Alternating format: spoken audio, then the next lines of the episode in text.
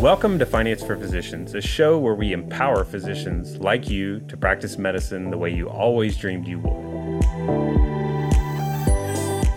This podcast features doctors, physicians, and experts that share one main thing in common. We believe having control of our finances leads to having control of our lives. In a world where doctors' lives are often dictated by our needs to maximize income, pay back massive student loans, and buy homes, many of us give up reaching those goals. But it doesn't have to be this way. If you are ready to learn how financial wellness creates happier doctors and patients, then I'm your guy. I'm your host and financial expert, Daniel Wrenne. Let's get started. I'm going to be introducing our guest, which I'm super excited to do. And so, Dr. Diana Londoño is a rock star. She's had a very interesting story and has had a lot of good experiences, but more importantly, she's a mom and a wife and she's a urologist in LA, right? Mm-hmm. Is where you practice. She's one of the is it half a percent of urologists that is female and Latina. So that's super awesome. She's a speaker, podcaster, life and business coach, and entrepreneur. You're the founder of Physician Coaching Support, which is 24 7 free support for physicians. We'll talk about that a little bit more, hopefully. But what was especially impressive to me about you is you're talking about some of these super important topics that I think physicians really need to hear. Some of the things like self care, equality, vulnerability, wellness, leading with love, living with gratitude, and really how these kinds of things can help solve some of these big problems that physicians are facing, like burnout and all the things like balance and even the suicide issues. And so, and I know you even, you actually experienced burnout a couple times yourself. I guess the most recent time was during COVID, right? And that was an experience that your was it your husband brought to your light, right? Mm-hmm. And so that's you know I'm props to him too for bringing that up and being able to do that. But and put and putting up with it too. I know this is important thing we'll talk about. It affects everybody around you, including your immediate family for sure, mm-hmm. but obviously patients. But yeah, it's gonna affect who you're living with. Yes. So it's I think this transition you had from you know i watched one of your videos earlier today and you talked all through this experiencing burnout and you know the lows with that. And then here you are today like you got you got businesses you're coaching people you're talking about it. So you've had a huge you know positive transition. So i think it'll be a great conversation to kind of talk through what that's been like and your experiences with that. So welcome. I appreciate you joining us diana. It's, i think it'll be a great talk. Thank you. Well, so so much gratitude for being here and for everything you do for physicians. I mean, obviously, money, finances are really important and can be many mm-hmm. things that really keep us in a state of worry, in a state of angst, in a state of depression because we are concerned about it and we feel stuck. And when we feel stuck and worried and fearful, we can't really move to the next step. And, you know, it's really important to just really encompass everything. And finances are important, but when we start talking about mindset, we really talk about mm-hmm. everything. We talk about how you view finances, how you view your relationships, how you view failures as mm-hmm. you know opportunities for learning or growing and so mindset is really for encompassing everything and it's going to affect every area of your life um, mm-hmm. So it's really important to figure out what is your mindset. Mm-hmm. Is it a victim mindset, which means everything's happening to me? Um, you know, I'm kind of like the victim of, you know, it's their fault or it's the administrators or it's my clinic manager or, so, you know, we're blaming everybody except taking like radical responsibility for your reality versus saying like, I am the creator of my reality Mm-hmm. I have a choice to say yes, to say no, to do this, to not to do this. And your reality becomes your own creation and your own responsibility. And that is a big step to take. It takes a lot of responsibility, personal, mm-hmm. and it's difficult for a lot of physicians um, and for most people really but it really changes how you start viewing life and you know what your reality becomes yeah that radical responsibility i think that's a good way of describing it but i'm curious about your experience with burnout. What was your mindset at that time especially like at the worst of it? Yeah.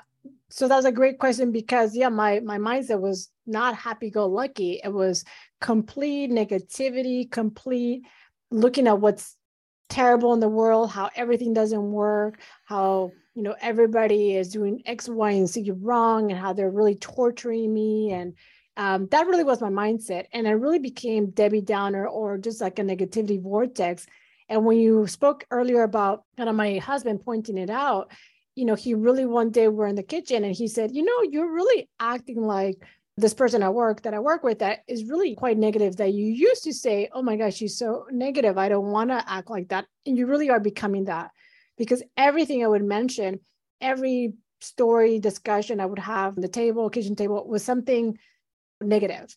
Uh, mm-hmm. What has gone wrong? What's not working? And it just was the whole time that discussion.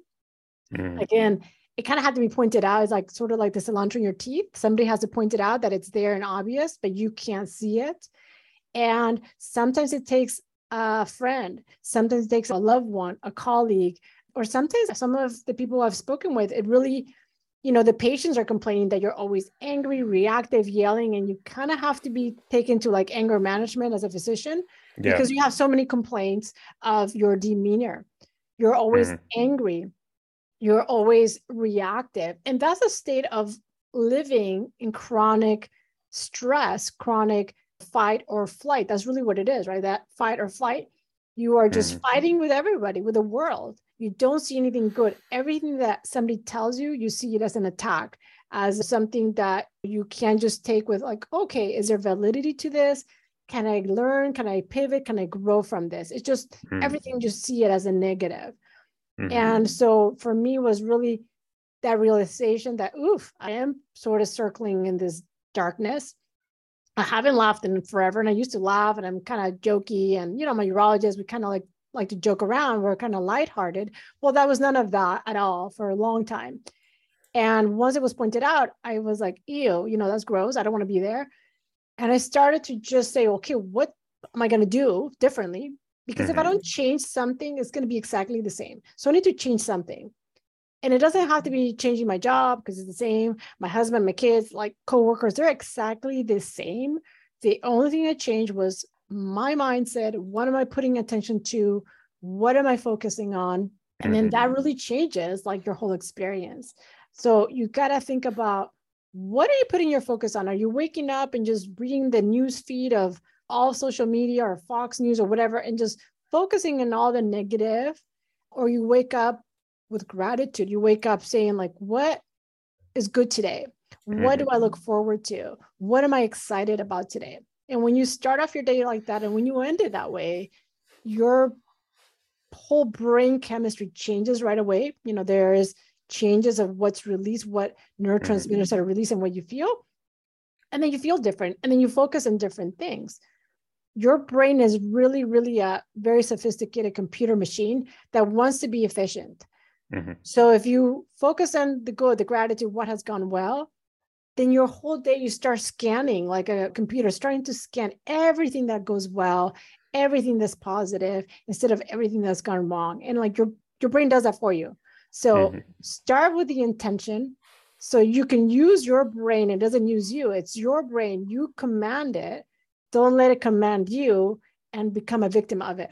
Ricky's bringing a good question right off the bat. Of course, you got some you got some finance geeks in the room, so of course this is going to be a good question to ask. But how much of your burnout was financial, and also how much was your solution to burnout dependent on being financially stable? Yeah, I am very grateful that that has never been part of my burnout story you know, my husband, he was in private equity and he actually left that job to actually to the most important job, which is stay at home with my children and take care of them full time. So we had the luxury of not worrying about finances and not, I don't have any debt, educational, many years ago, I paid all that off and we don't have any like large looming debt.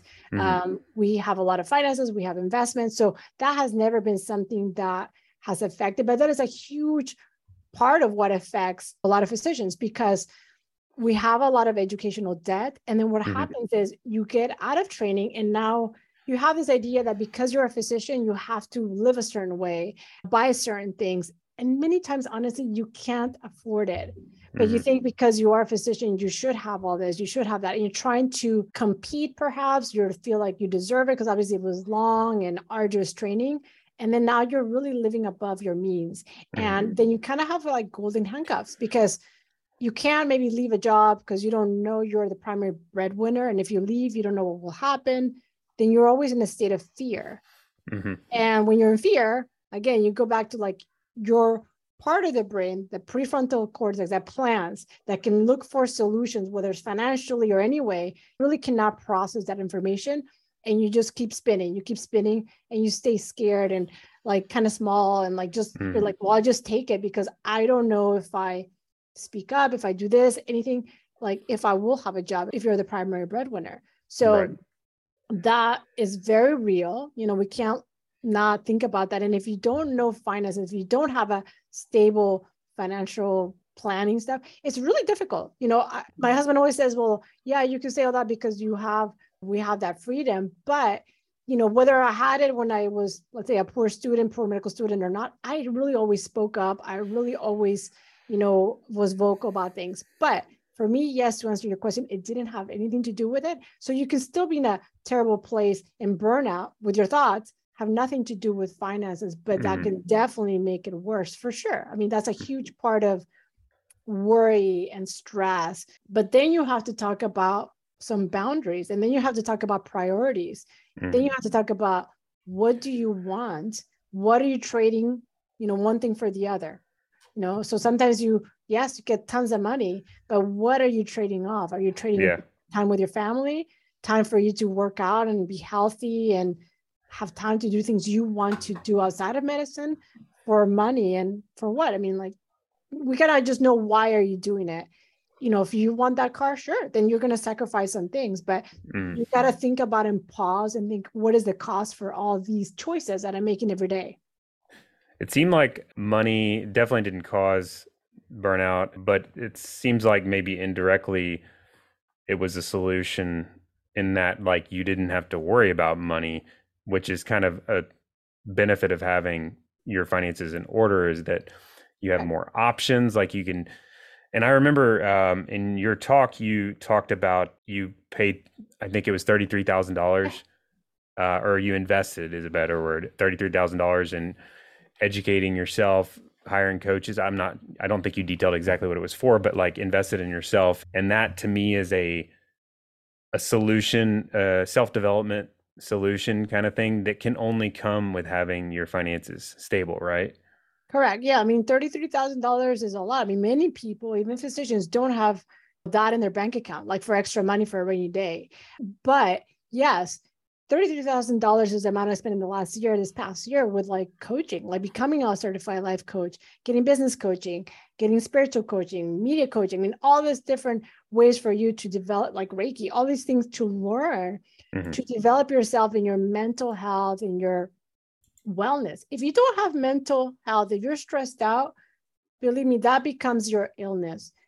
70 to 80, 90% of all doctor visits, including myself as a specialist, are stress related. I mean, I do that all day, every day. We can talk about as a urologist, like, you know, you have frequency to pee, urge to pee, but that is really coming from stress, the nervous mm-hmm. system being on like full gas pedal mm-hmm. and affecting all of your body, which for me it did as well when I was in chronic stress, which then leads to burnout, which is the end stage of stress. I was grinding my teeth. I got a abscess from grinding, a root canal. I had a GERD, like reflux. I had mm-hmm. asthma that developed at age 42 that I never had from the chronic stress. I That's had, crazy. yeah, I didn't sleep. You know, you wake up all the time. I had joint pain. So now I became like an autoimmune disease. I'm affecting my own body mm-hmm. and getting joint pain, rheumatoid factor, which is seen in autoimmune diseases from this chronic stress chest yeah. pain. I couldn't like walk across a room and like I'm a runner. I used to run cross country. I was in a terrible place from stress. Again, it wasn't COVID, it wasn't anything else but stress. It's so real, but don't like to acknowledge that mm-hmm. stress causes disease or wellness because now I don't have any of that. Yeah. And I sleep really well and soundly and beautifully. And that's because I changed like this chronic stress every day. Yeah. Jeff has a good question. Tips, any tips for being more aware of cues in yourself? Ideally, you know, obviously there's medical symptoms that sure. come about, but like, how do you start to be more aware of your own negativity? And then on the other hand, what about helping other people beyond? I mean, your husband just told you, which is one way to do it, but um, ways to assist others and helping them to uh, identify that they're having a negative mindset because it's hard. So I'm thinking, say I'm working with a client, like, yeah. and I know they're super negative Nancy and they're going to take it personal. Like, how do you, it's obvious to us, you know? So yeah. thoughts on identifying yourself and then with others? Yeah, for yourself, I mean, I think when you have some time in the day where you pause, I mean, it's like pausing, which is like physicians and surgeons never pause, right? We're just like keep going all the day, all day. What are we going to do? What are we going to do? What are we going to do? And even the busyness is one way actually that we tend to sort of buffer our emotions. We don't want to slow down and think about what we're feeling, not feeling, because you know we don't like to do that. We get uncomfortable. So then we fill up our day with things to do, being at work all day, so we don't have to like be still and be quiet and figure out what's going on. But you can kind of notice that in yourself if you want to do a little self awareness check. Are you just like cynical? Like everything you're talking about with people is cynical, hopeless, terrible, there's no solution. If you kind of, that's what your conversations are about all day, that's a good chance that you're running into burnout. You know, again, mm-hmm. apathy, you just don't care. You like are yeah. not interested you know, and obviously like anxiety and depression. And yes, and physical symptoms will totally happen. You're not sleeping, you're like always ruminating the same thoughts. Mm-hmm. That's a sign that you're in burnout. And again, anxiety, depression, and if you're having suicidal thoughts, I mean, that's kind of like down the stage. But sometimes you just feel stuck, frozen, overwhelmed. That's mm-hmm. another sign that like you're in chronic stress. That's how you know in yourself. And your body's going to tell you. You're going to feel kind of tight, your shoulders, you feel like literally the weight of your shoulders. So some people, I'm having this terrible pain. They go to a million doctors, you know, they start having reflux. I mean, those are signs. Your body is so intelligent, it's going to tell you what's going on.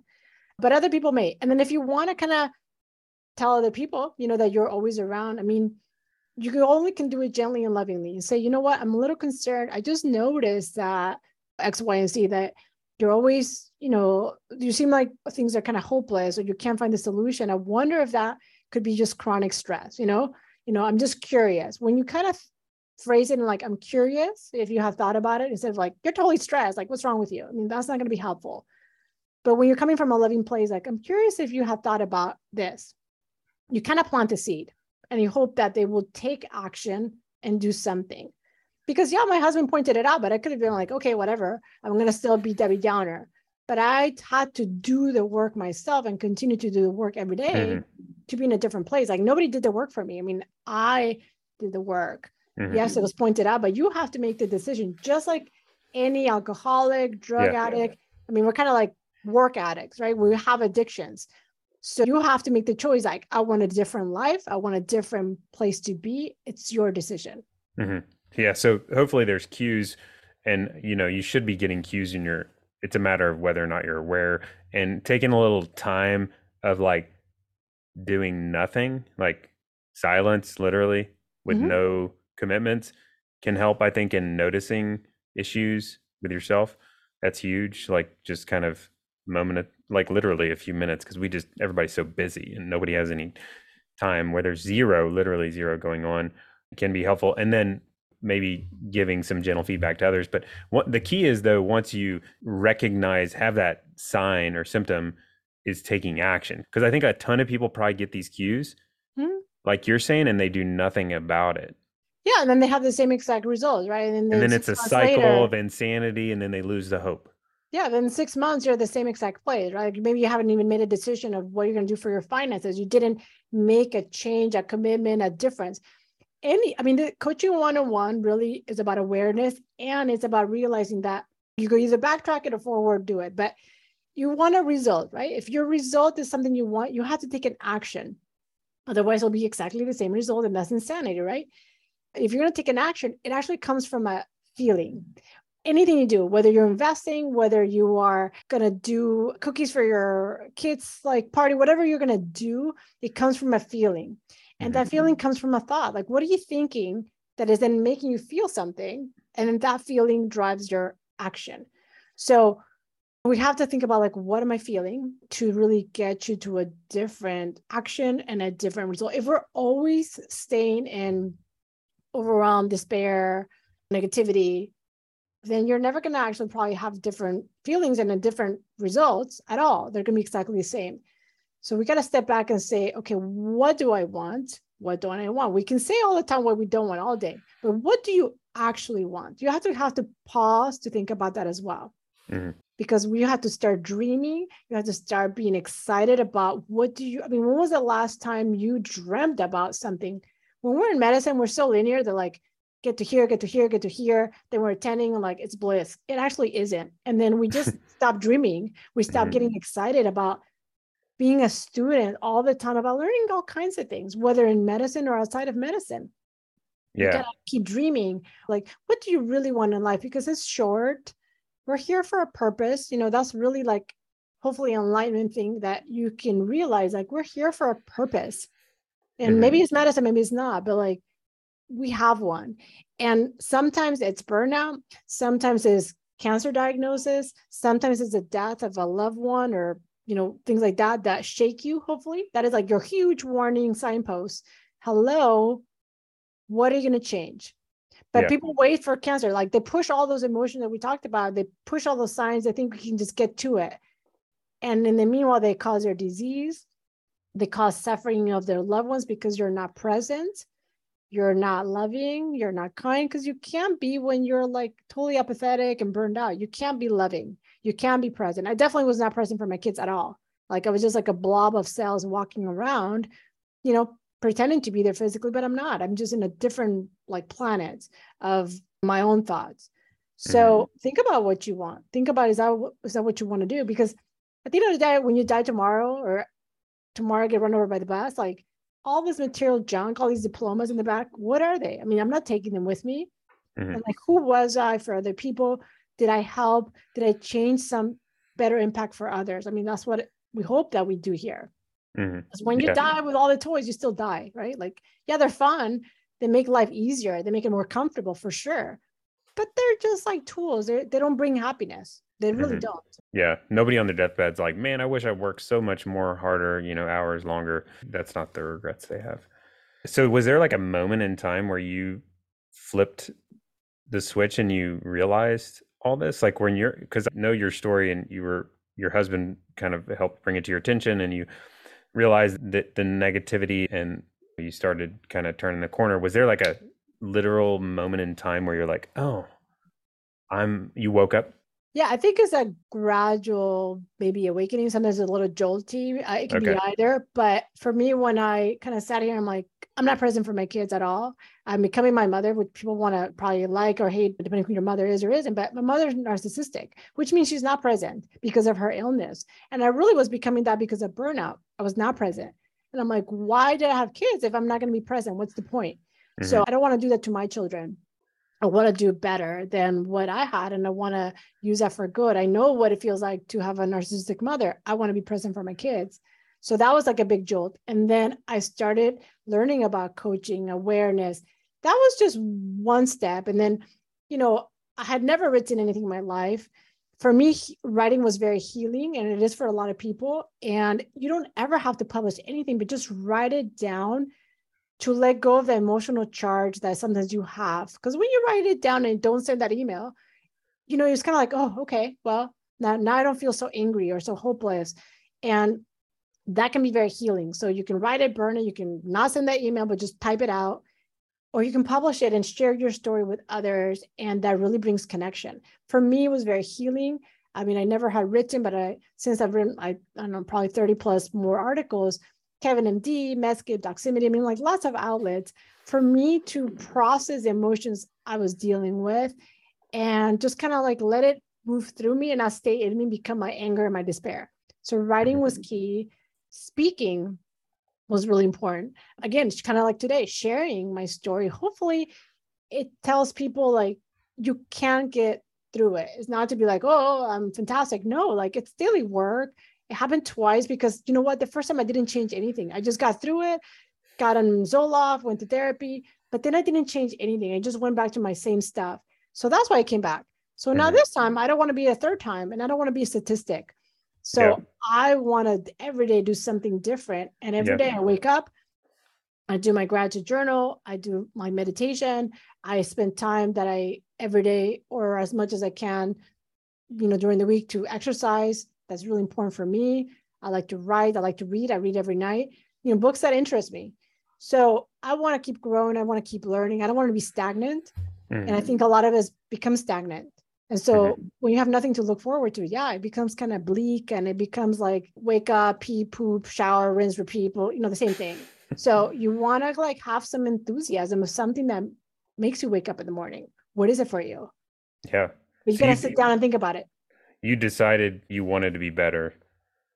One is that I don't want to be like not present one. And then I decided like it really was my spiritual crisis. And I'm like, what am I here for? Because these questions are existential or spiritual questions like who mm. am I? Because there's not all these diplomas. I'm not a yes, I'm a urologist and a mom. And these are fantastic roles, but they're temporary. I could lose my children. I mean, that's true. I can stop being a urologist. I mean, even in COVID, when people stop operating, how many people went into crisis because, oh my God, if I don't operate, who am I? What is my worth?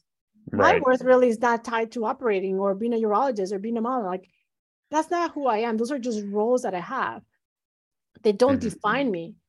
I am like, this is spiritual stuff, uh, loving, peaceful, you know, soul and that's who I am. And it doesn't matter if all the stuff gets taken away. If I have like huge house, small house, I'm still going to be my essence of me.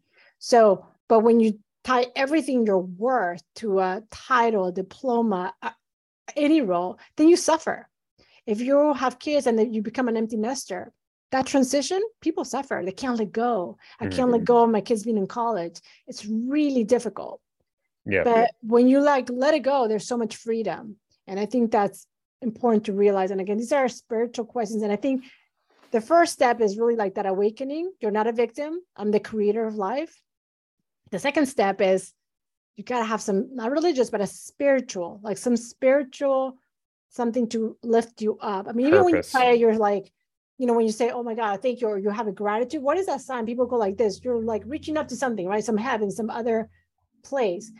And so you're ascending, going up to a place where you're in joy and where you're in gratitude and love. Like we talked about leading with love.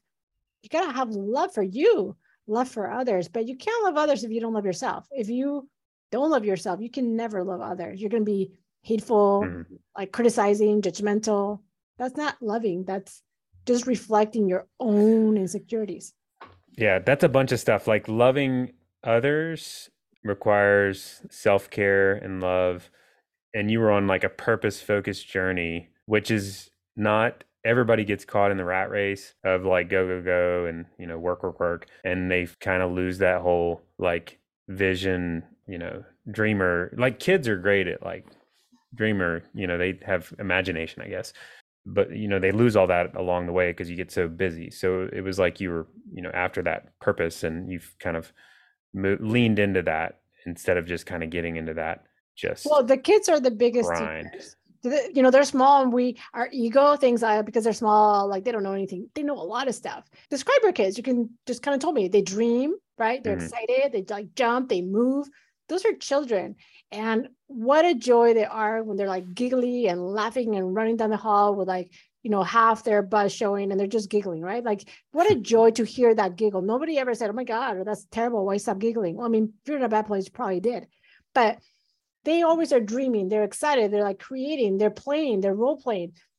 When we lose that, and not that we get busy, is that we start getting the ego, these false roles, our false identities, because you become like a mm. like a middle schooler, you become this, you become a whatever soccer player. There are all these roles labels labels, roles that are temporary and they just obscure our true nature when we were children.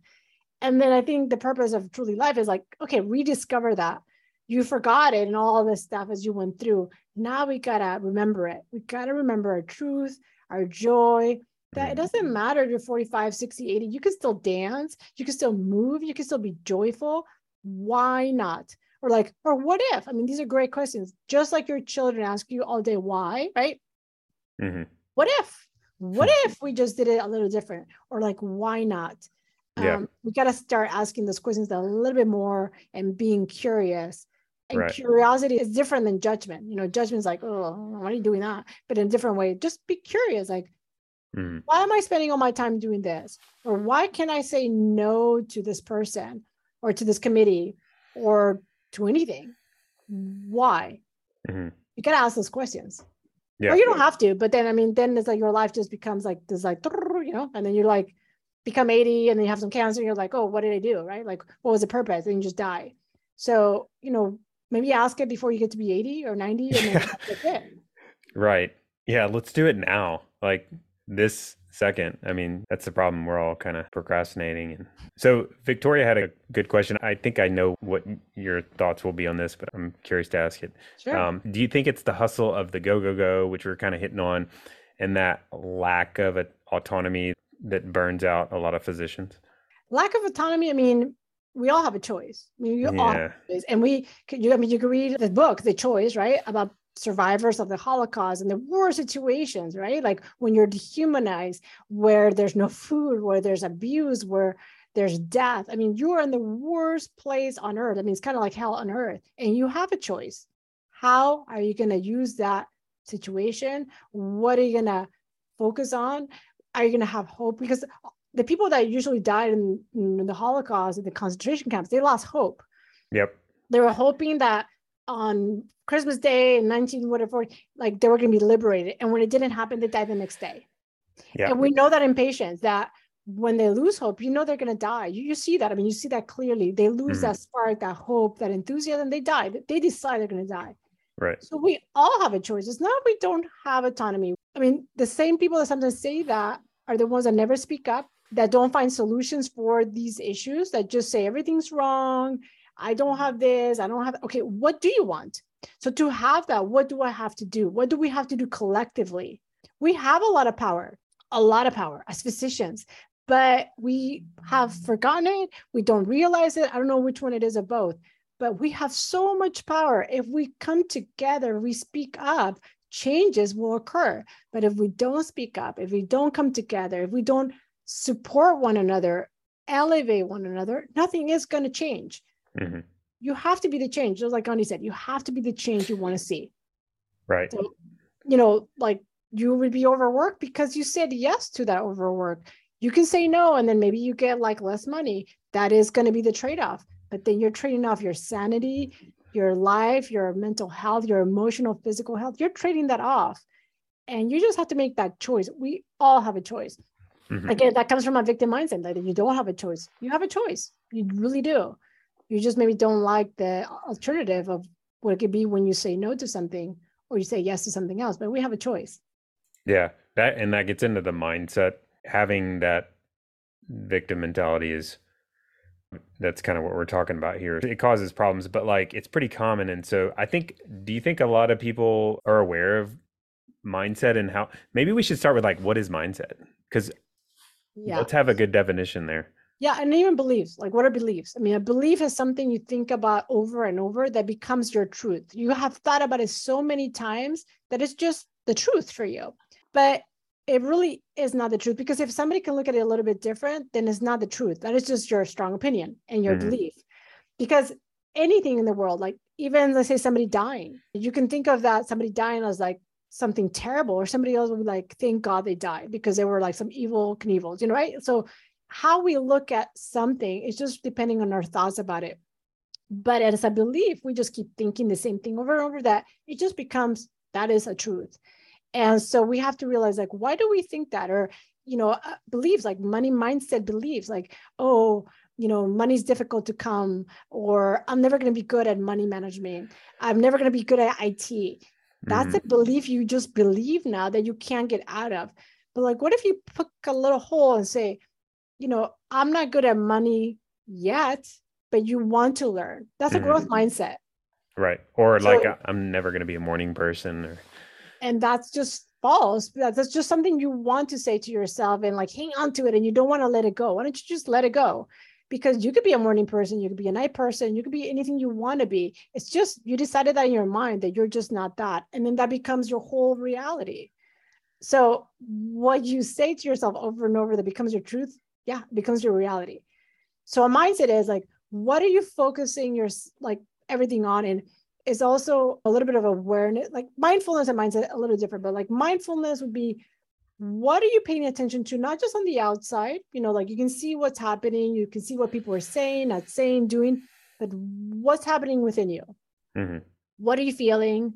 What are you thinking about? That's your mindfulness you pay attention to. And then the mindset becomes a habitual way to look at life as circumstances. And it really kind of becomes, again, a negative mindset or a positive mindset, a growth mindset. Mm-hmm. And when you look at things as, you know, everything that happens to me, whether it's what we would label terrible, like a death, a loss of job, it's a learning opportunity. It's a place for you to learn the lessons. So you can like maybe graduate consciously, spiritually, however you want to frame it, to a different level and ascend a little bit. Because if you lose a job, you can say, you know, oh my God, it's terrible. What am I going to do? This is doom. Or mm-hmm wow, now I have time, literally, to think about like reprioritizing our life, our finances, our house. Should we live in the state? Should we move somewhere else? Should we live in a smaller house, bigger house, sell our cars? You have that time to think and make maybe some different choices that were probably a blessing in disguise, but you don't see it then. You just think things are terrible. Mm-hmm. But when you mm-hmm. look at anything that happens to you as something is happening you know, for me, not to me, it's a very different way to look at life. And you can do that with anything. Yeah. I think one of my examples when you get cut off in traffic or something and you're like, mm-hmm. or even somebody hits you or something, you're like, one the average person is going to like cuss them off or throw the middle finger at them or whatever. But like, taking a minute to be like, well, you never know. And, you know, or it could be an opportunity or like they could have saved you from a, another car accident Correct. that was going to be way worse. And you know that's a positive view of a negative uh, unfortunate situation but and like, it's important too to like i mean also you don't want to be like oh i love you like have a great day when somebody's physically threatening your life or being abusive yeah. I mean, that's like boundaries I and mean, we're not going to be in a job in a situation with a patient that is you know yelling profanities no no no no no we're not going to like say oh we love you sir whatever you want we're here to make you happy because that happens in medicine a lot where now it becomes like McDonald's. Like, I don't give out happy meals. I give you care and I give you love, but this is not happy place. Like, you know, if you're upset, that's on you. If you're happy, that's also on you. That's something that you kind of start realizing. Like, mm-hmm. I have no control over other people's like emotional reactions except my own. I control my reaction to anything that happens. But if a patient is upset, I'm like, okay, be upset. I mean, I'm going to be kind. I'm going to try to do the best for you. But like at the end of the day, that's on you. Just like if you were so happy, that's on you. I can't control you. I can only control myself. When we try to control others, we just lead to like frustration and resistance because you will never change anybody ever. You know, like your spouse, your coworker, like nobody. You can only change and control yourself. When you realize that part of it too, you're gonna have a lot less suffering. Mm-hmm. Yeah, everybody's got a little control freak in them, and yeah, but then you, you just like keep like you know hitting the resistance because you're not gonna change them. Maybe mm-hmm. for a few days, maybe they'll like you know move the shoes out of the entrance, right? Like because you can nag people, but then you get like naggy, right? So it doesn't really change and it creates like resentment for the other person and mm-hmm. it becomes this like negative place like what mm-hmm. if you just like you know like let it go or focus your attention on something else, or maybe like point out the good stuff that they do. Stop focusing on all the bad thing like your spouse or this or people do. Like maybe focus on the good stuff that they do right, not all the stuff they do wrong. Because at the end of the day, you're gonna just suffer every time you see that shoe. But if you just say like, oh yeah, but they also made breakfast and they got the kids ready and they read to my kids, you know, like focus on that and that's probably gonna just make your day much different than mm-hmm. all day you're festering like I can't believe you know they didn't pick up the shoe and you know like that doesn't help anything. Right. Yeah. I think about when i start talking about mindset and thinking about this kind of thing, I always think of uh, an experience with my son playing soccer. He's uh, the oldest of my three, and he was starting, he's kind of gotten, you know, smarter and he's starting to think more, kind of like a little bit like an adult. But he was in a game and he just was playing off, playing soccer. And I'm like, what's going on? And I talked to him afterward and he starts talking about it and he's like he had been playing with a group of like the A team and he's on the B team. And so he was like I knew they were better than me and I didn't think I could do it. I'm not good enough basically was what he was saying. So in in his mm-hmm. words he was saying I'm not good enough. Mm-hmm. And so that is a classic example of like mindset like he's got this mentality of like he's and so once you get there and I was like oh man that's no good you know we got to talk through this like so i talked to my buddy and that's you know about this that knows this stuff and he gave me some like tips to help him kind of work through it but that kind of thing once you get there when you're in that mindset you can't you're not going to be able to perform in whatever it is like whether it's work or life or family or sports. So what we did is that you know i talked through some strategies for him to kind of like take a pause and be like you know what? I can do this like not I'm better than all these players, but like I can do this. Like I can I play with these people before. I can play well. Like I can do this. I'm a great soccer player. I'm gonna play as hard as I can. Like I'm gonna do the best I can. So like some kind of self positive self talk to help like work through it. Um, and also and I, like I say like is that true i mean i mean right right you know right. when, when you're thinking like i'm not good enough i'm like i'm not as good as them is that true i mean is that true like th- think about yeah. that and then that's a good way to poke a hole in that statement or like or like so what? Like so what of whatever like so what? Like what are you making that mean? Because sometimes we make so many stories in our head that are just not true. They're maybe with like this limited information of the whole story. We don't know the whole information but we made it mean like a billion things about it right? And like that's probably not even like what people like what the true facts are because again we interpret everything with our limited views or information at a given day. Mm-hmm. Yeah. So I think everyone can. Uh, I don't know. I'm curious what your thoughts on on this, but I think mindset is one of those things like we can all like always improve on. It's like a spectrum. Like you can continually improve, and it's something you can always work on. And so I'm curious about like other tactics we can use to kind of move the right direction towards having you know a solid mindset versus yeah. go back and retract the other direction. You have to prioritize and you have to schedule it. Just like you schedule patients every day just like you schedule whatever you're scheduling every day and you technically schedule brushing your teeth every day right? It's something you always do.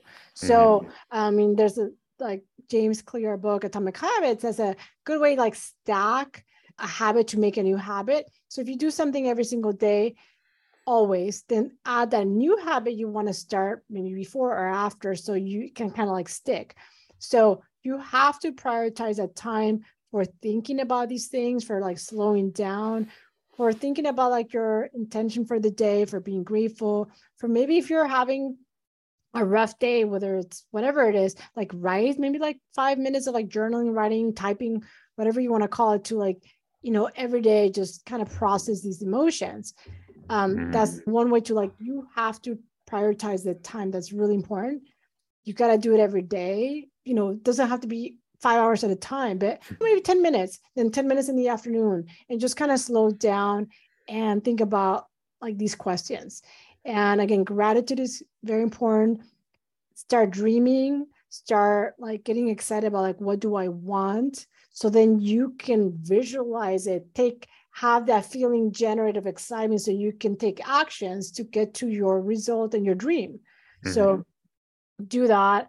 I think sometimes also i think my, my new thing. I mean sometimes getting a pet is really important because pets are souls without an ego. So they receive and they give so much love.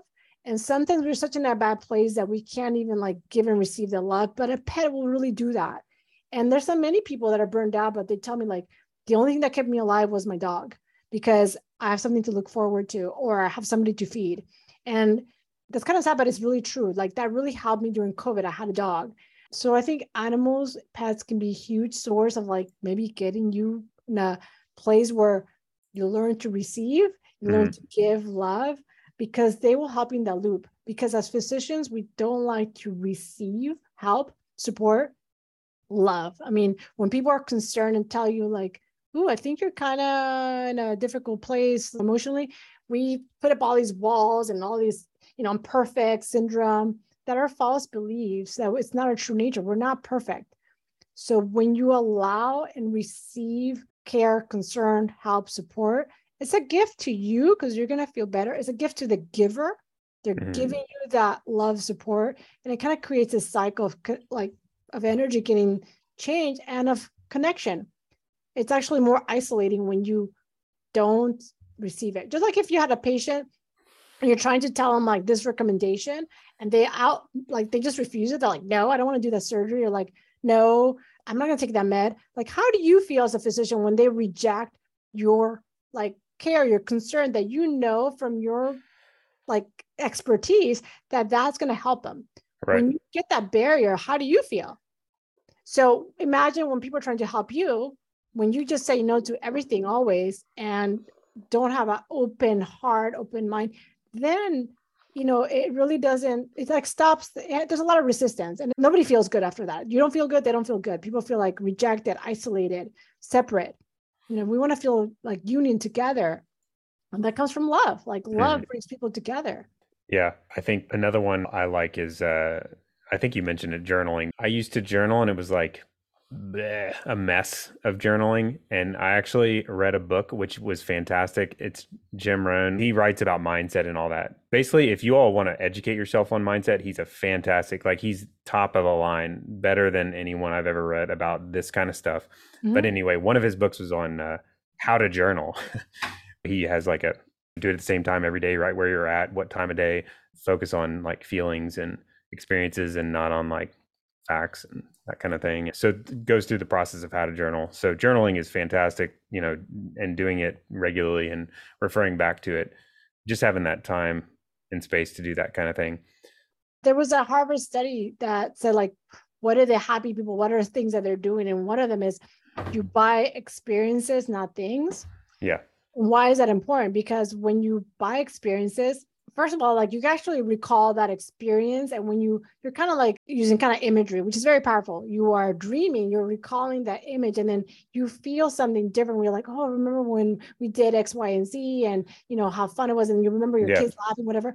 You can recall that anytime. That's available to you. That is a gift that you can recall an experience and you feel much different than when you just buy some expensive purse that you know you're afraid oh my god it's going to get dirty stolen you know people are jealous about it you know things don't have the same sort of value or change you know neurochemically that's going to be really short when you buy it mm. and it mm. goes away but an experience yeah. is very different so important yeah. to buy experiences to have connection with others is important to make your space something happy like things that you like whether it's your candles whether it's your air smelly thing that you like to smell pictures of your dogs, kids, cats, whatever you like, that makes mm-hmm. you feel happy. Like your environment has to be a happy environment, plants right. that you like, music that you like.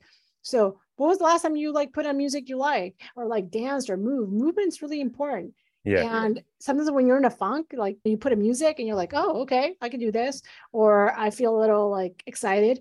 So music is a really important part of healing and has been throughout the ages. Art, music, all that stuff kind of always makes you feel like, oh, you know, like it's something else that somebody created and creation is linked to spirituality right? Like mm. you're connecting to a higher source when all these masterpieces are made. So yeah. um, that's a good way to sometimes get out of the funk. Yeah i don't remember if we were talking about this before we started or after but your talk you were dancing at the end and had everybody mm-hmm. dancing.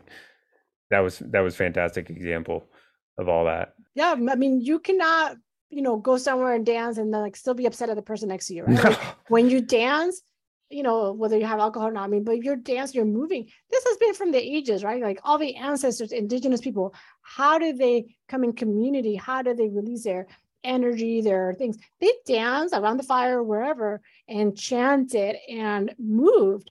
Mm. Movement is so important.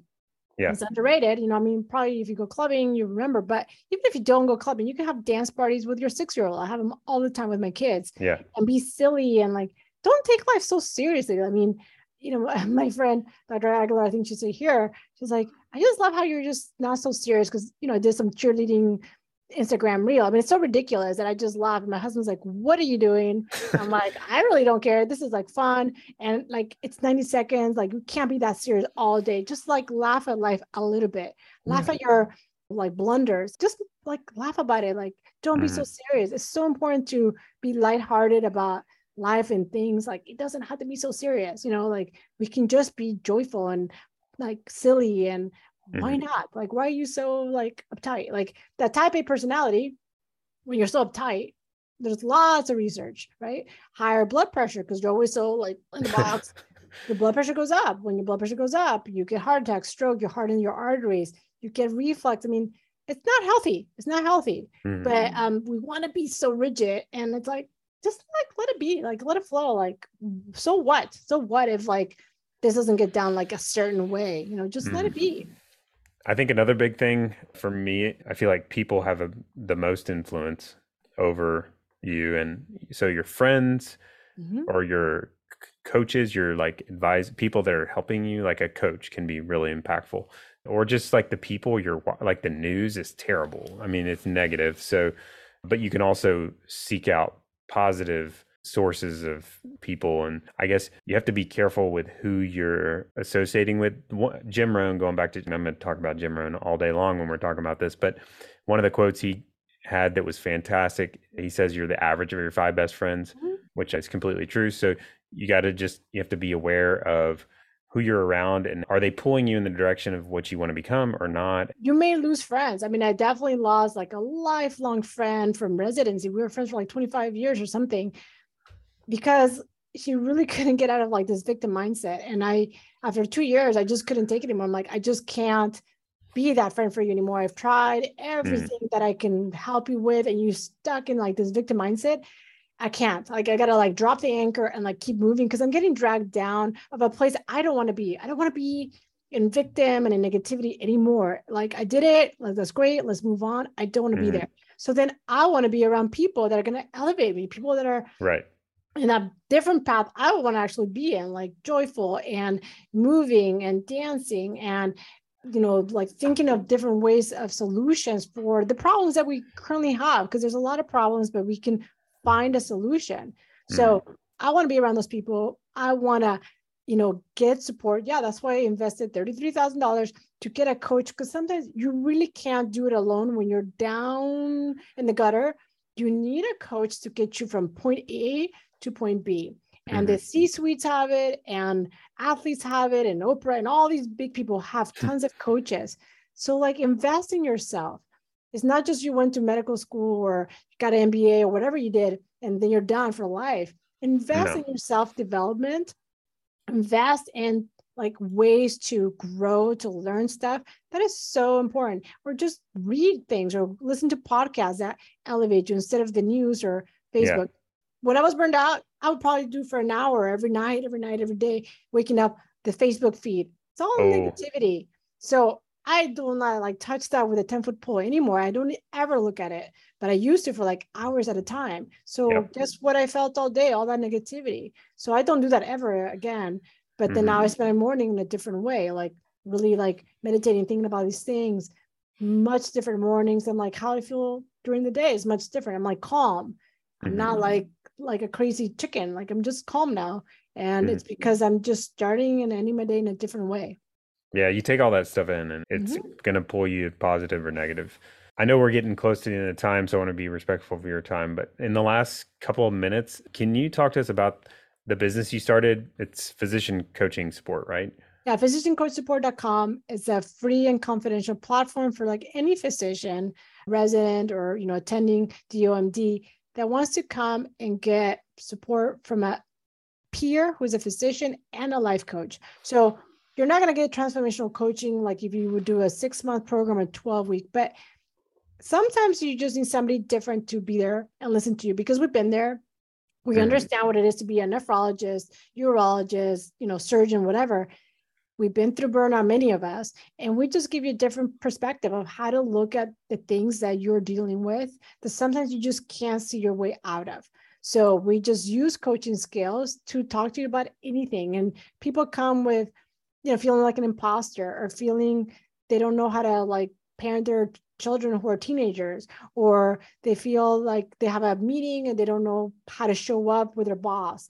They want to try to practice or learn boundaries like what if i say this? Or i'm afraid of judgment. Everybody's afraid of judgment. That's why we don't or do things because we have fear. So if you get out of that fear and lead with love you're going to have a different way that you're going to take a different mm. action.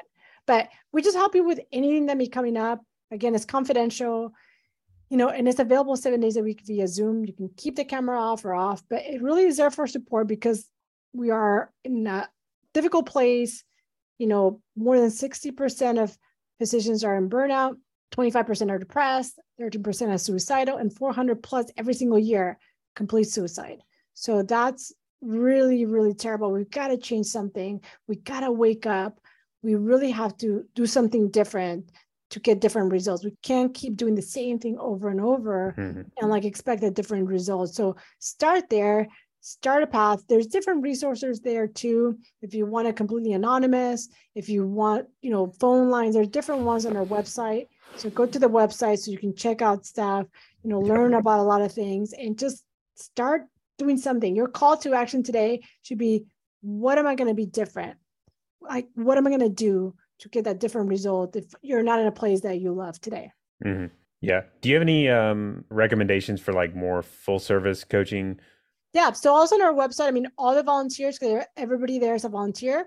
Everybody has their profile, so you can look at their profiles and look at like they all do life coaching on this. Yeah. So okay. they all have their own businesses. You can yeah. look it up if you're looking for weight loss, marriage, transitions. You know, we have a lot of different coaches that specialize in different things, money mindset. So everything for men, for women, you know, all of this. So you can go there, but that's just, you know, 36 people. There's hundreds of coaches now. They're physicians. If that's you want a physician coach. Mm-hmm. If there's not something that you find that you like, I mean, I can help you send us an email, a message. We can try to help you get you to where you want to be. Mm-hmm. Yeah, I'm I'm a big fan of well, you know, investing in yourself, but in particularly coaching. I think it's fantastic and i'm glad to see that like it seems like physician coaching has started to become a bigger thing and yeah i think it's exploding but yes yeah. I mean, it's definitely growing. Truly is about like less than 15% of physicians 11% have used coaching regularly. There's a huge mm-hmm. percentage that is like what is that? And some that are like no way. But we gotta like do something different really to help us with skills that we didn't learn as little kids. The way that we look at things in life these yeah. are life skills and they're going to help you in everything you do, like your relationships, your work. Everything is going to be based on mindset. You can't do anything without a mindset or belief mm. and how that impacts your results. Yeah. Yeah, that's great. I forgot to ask, and someone reminded me. What is your website? Yeah, it's www.physiciancoachsupport.com. Again, physiciancoachsupport.com. Again, just check it out. Lots of resources, lots of information. Take a step. Lots of, you know, people that have used it write down what their experience was, which has, you know, been very, very positive. We've helped hundreds of physicians since we started. So it's been really a positive effect on both the coaches and both the physicians that come and get support. Yeah, that's great. Yeah. Thanks, Marcella, for reminding me that. And Diana, we really appreciate you joining us. This has been fun good conversation and lots of stuff in there. Like we'll link to a lot of these resources in the show notes and give you some some tools and whatnot. But I think the best thing is the takeaway is like taking action. This is like a lifelong thing, and you know it's not like you're gonna be overnight having that fantastic mindset. It's something, and we go up and down in life. It's been fun talking. I really appreciate you chatting with me. Of course. Well, thank you so much. I really appreciate it. You've been listening to Finance for Physicians. To make sure that you never miss an episode, subscribe to our show in your favorite podcast player. On this show, we believe that when you prioritize your finances, you take better care of yourself, have more fulfilling relationships with your families, and most importantly, provide higher quality care for your patients. If you feel this way too and want to learn more, then make sure to join our community. Follow the Finance for Physicians Facebook group for bonus content and sneak peeks on next week's episode. Thanks for listening.